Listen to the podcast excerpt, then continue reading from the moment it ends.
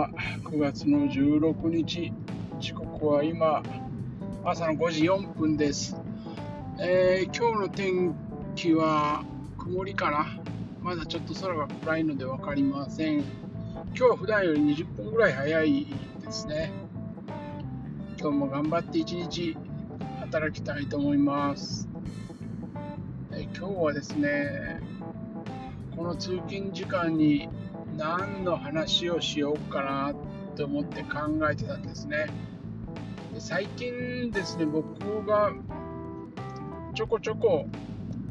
感じるのはですね、あの人間関係についてですね、あの僕自身、僕個人のこれは考え方というか感じたことなんですけど、人間関係ってこう良くも悪くも孤独だなと思うんですよね。別に、あの、寂しい人間ではないと思ってます。それなりに人付き合いもあるし、友達もいるし、あの、社交的なことはしてるので、孤独っていう意味にこのあまりネガティブさを感じ取ってほしくないんですけど、うん、あの孤独でなければいけないし孤独であった方がいいと思うんですよね。で、どうして孤独って思って思ったかっていうと、あの人と人って結局どんだけあの血がつながっていようとどんだけ一緒にいる期間が長かろうと100%分かり合えることはないと思うんですよ。これは多分ないと思うし逆に例えば100%もう完全に相手のことは分かってると知り尽くしてると思うことはすごい危険だと思うんですね僕自身は。であの相手のことを知り尽くしてる何もかも知ってるって思っちゃうとやっぱりそこに甘えも生じてくると思うしその知り尽くしちゃってると相手に対して興味も湧かないじゃないですか。だからこう、その相手の方との話とか対応とかも、もう存在な扱いになっちゃったりするだろうし、うん、で逆あのー、分かり合えないからこそ、この相手の反応とかを見ながら、相手の話を聞きながら、で、相手とこう分かり合おうとする対話っていうのが生まれるんじゃないかなって思ってて、でなのでこう、うん、難しいですけど、いい意味でも悪い意味でも、孤独じゃなきゃいけないいけないんだなっていうふうに感じるわけなんですよ。あのこういう話するときってやっぱり一人だと結構難しいですね。あの誰かこう一緒に話して一緒に話す人がいればいやそうじゃないと思うとかそこはこうだよとかそういう会話の中でこういろいろと話は広がっていくんだろうなと思うんですけど基本的に1人なのであのこの収録はですね1人で収録しているので結構話が広げづらいかなと思いますがまあ話がそれちゃったんでまた元に戻しますけど、うん、夫婦関係とかでもそうじゃないですか。あのお前はそんなやつとは思わなかったとかあなたはそんな考えに人だとか思わなかったとかそれはですねあのその人の考えとかが変わったわけじゃなくてそう発言した自分自身がその人のことを勘違いしてたってことだと思うんですよね。だからその人の5割ぐらいを見て残りの5割を ,5 割を決めつけちゃってた。でその実際決めつけた5割と外れてたりするから裏切られたとかそんな人じゃとは思わなかったとかあなたは人が変わったとかそういう話になるんだと思うんですよね。だから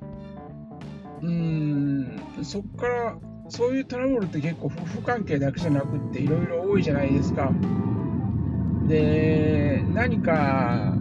でね、あの読んだ本で、あの認知バイアスとかいう言葉もあるんですけど、結局、人間ってこう、思い込む生き物なんですよ。思い込んで決めつける生き物だと思うんですよね。でなので、だからどこかで、こう、人と人は分かり合えないんだと。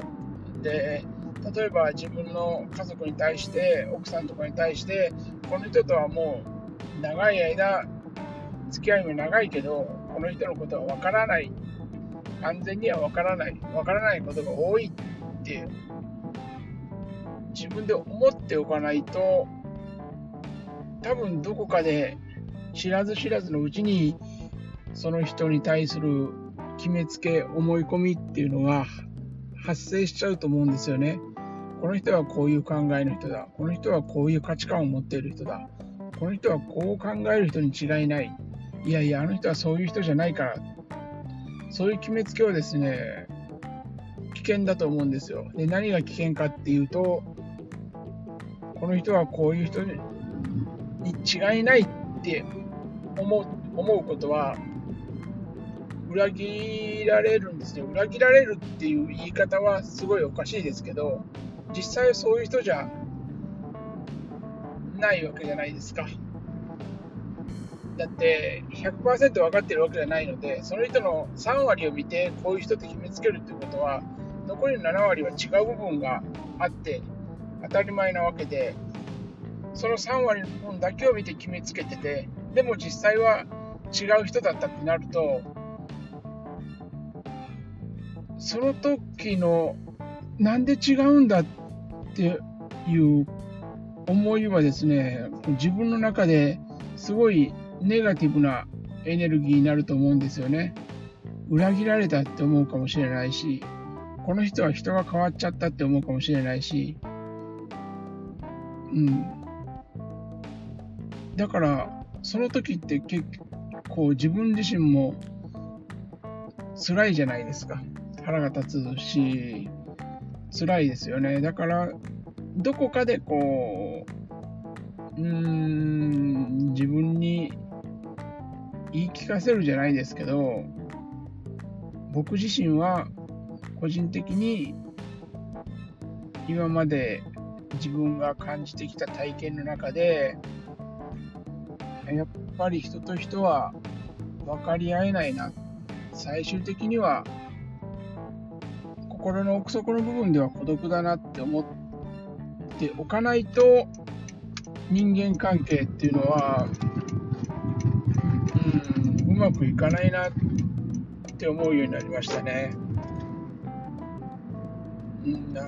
えるのが難しいですよね。伝え方が難しいんですけど、うん、だから例えばこ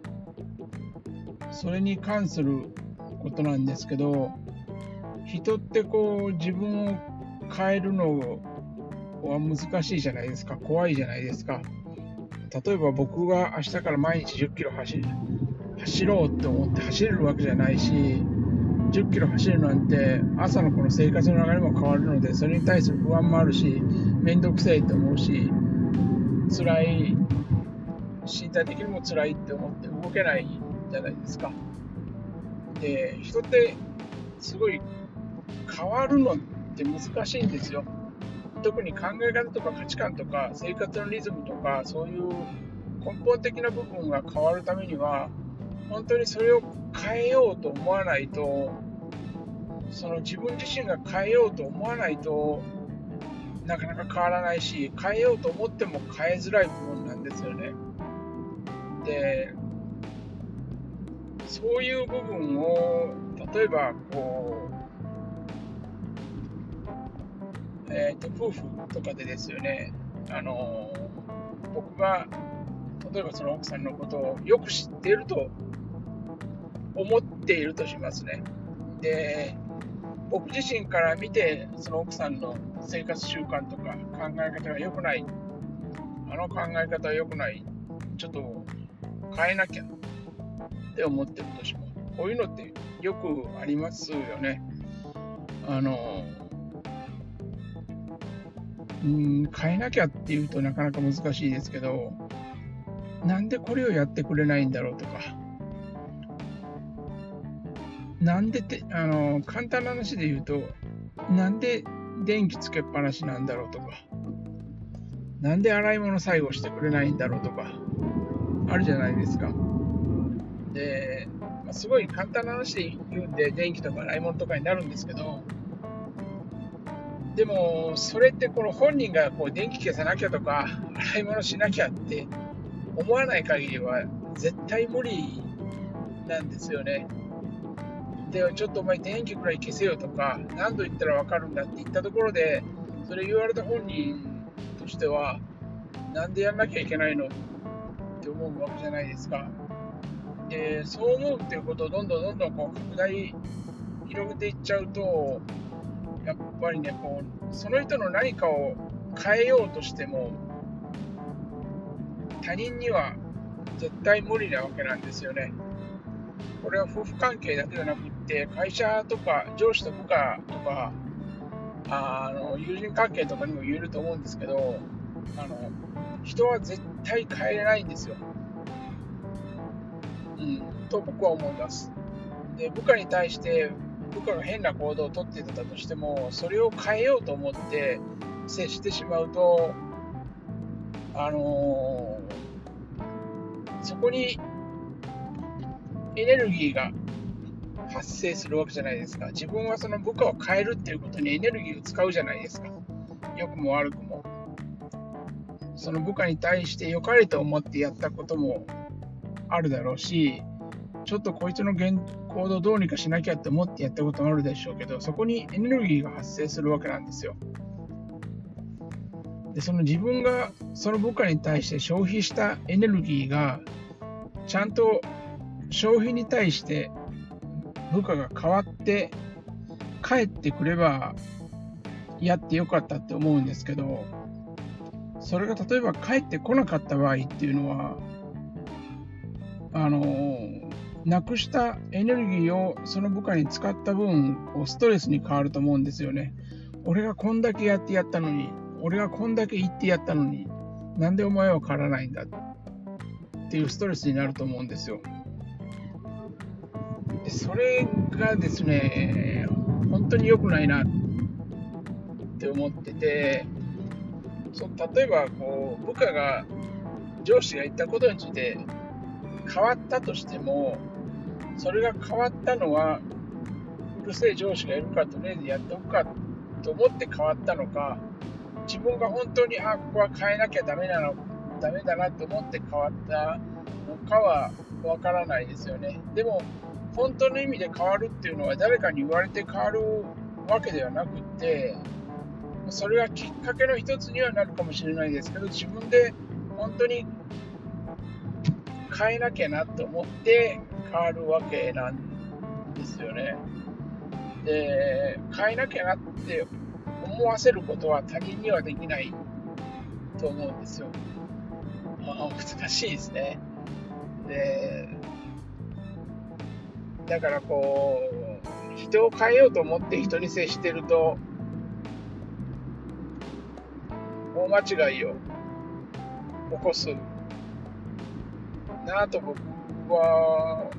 感じてますね。だから僕も会社とかで自分の部下と接するときは別に変えようと思って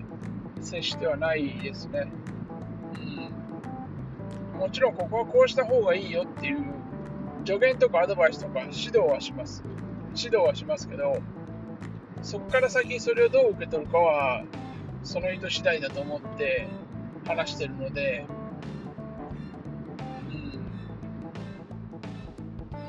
そういうふうに心がけてますね。夫婦関係にしても同じですね。あの、相手を変えようとか、相手に影響を与えようとか、相手をこうさせようとか、あとまあコントロールしようと思って、接してしまうとうまくいかないので、うん、だからなんだろう。相手の考えとか変えたくない。相手が変えたくない。あの簡単に言えば電気を消したくない洗い物はしたくないって言うなら、じゃあ俺が電気を消せば消せばいいやって思うし、それをこう、ブツブツブツブツ言い続けるよりは、自分がやっちゃった方が、あのー、絶対いいと思うんですよね。で、自分がやるときにもですよね、あいつがやらないから俺がやんなきゃいけないって思ってやるよりも、あ、これ俺の仕事だからって思ってやった方が断然効率もいいと思うし、自分の精神衛生的メンタルにとってもすごいいいと思うんですよ。だから自分のことは考え方次第でどうにだって変えられるので、うん。でもそれを相手に強要しちゃダメだよねっていう話ですね。なんか話がこう微妙にずれていってますけど、僕は普段そういう立ち位置、スタンスで人と接してますね。だから過剰に期待することもないし、過剰に腹が立つこともあまりないと思います。まあ、時々はありますけどね。うん、そういうふうに思ってます。はい。これってこう、みんな同じだと思うんですけどね。こう、こうやってこう、改めて20分ぐらいずっと喋ってますけど、みんな大体どこかで同じように考えてるんじゃないかな、というふうに思ってます。で、まあ、話が一番最初に戻しますけど、あの、分かり合えないって思って接してる方が、うん、あの、楽しいですよね。例えば10年連れ添った夫婦でもですよね、分かり合えないって思って接してきて、何か新しい発見をしてやろうと思って接して、その発見を見つけられた時のドキドキというか嬉しさっていうのはあのすごい大きいと思うんですよ。でそこでなんかこうさすがに10年も居続ければこうマンネリになっちゃうのかもしれないんですけどそういう発見を大事にしていくことがあの夫婦生活の円満につながるんじゃないかと思いますね。で例えば会社上司と部下の関係にしても部下に対してあいつはこんなやつだとかあいつはこの程度の仕事しかできないと思うよりも何かその人の能力を活かせる仕事がないかとかその人が動きやすいような環境を作れないかとかそういうふうに考えて自分が行動して結果的にあの効率が良くなったり生産性が高くなった方が絶対いいと思うんですよね。でなのでこう何度も言いますけど人と人は分かり合えない。人は最終的に孤独っていうスタンスは僕はすごい大事だと思い思っています。はい。なんだかよくわかんない話になっちゃいましたけど今日ももうすぐ職場に着いてしまうのでこれで終わりにしたいと思います。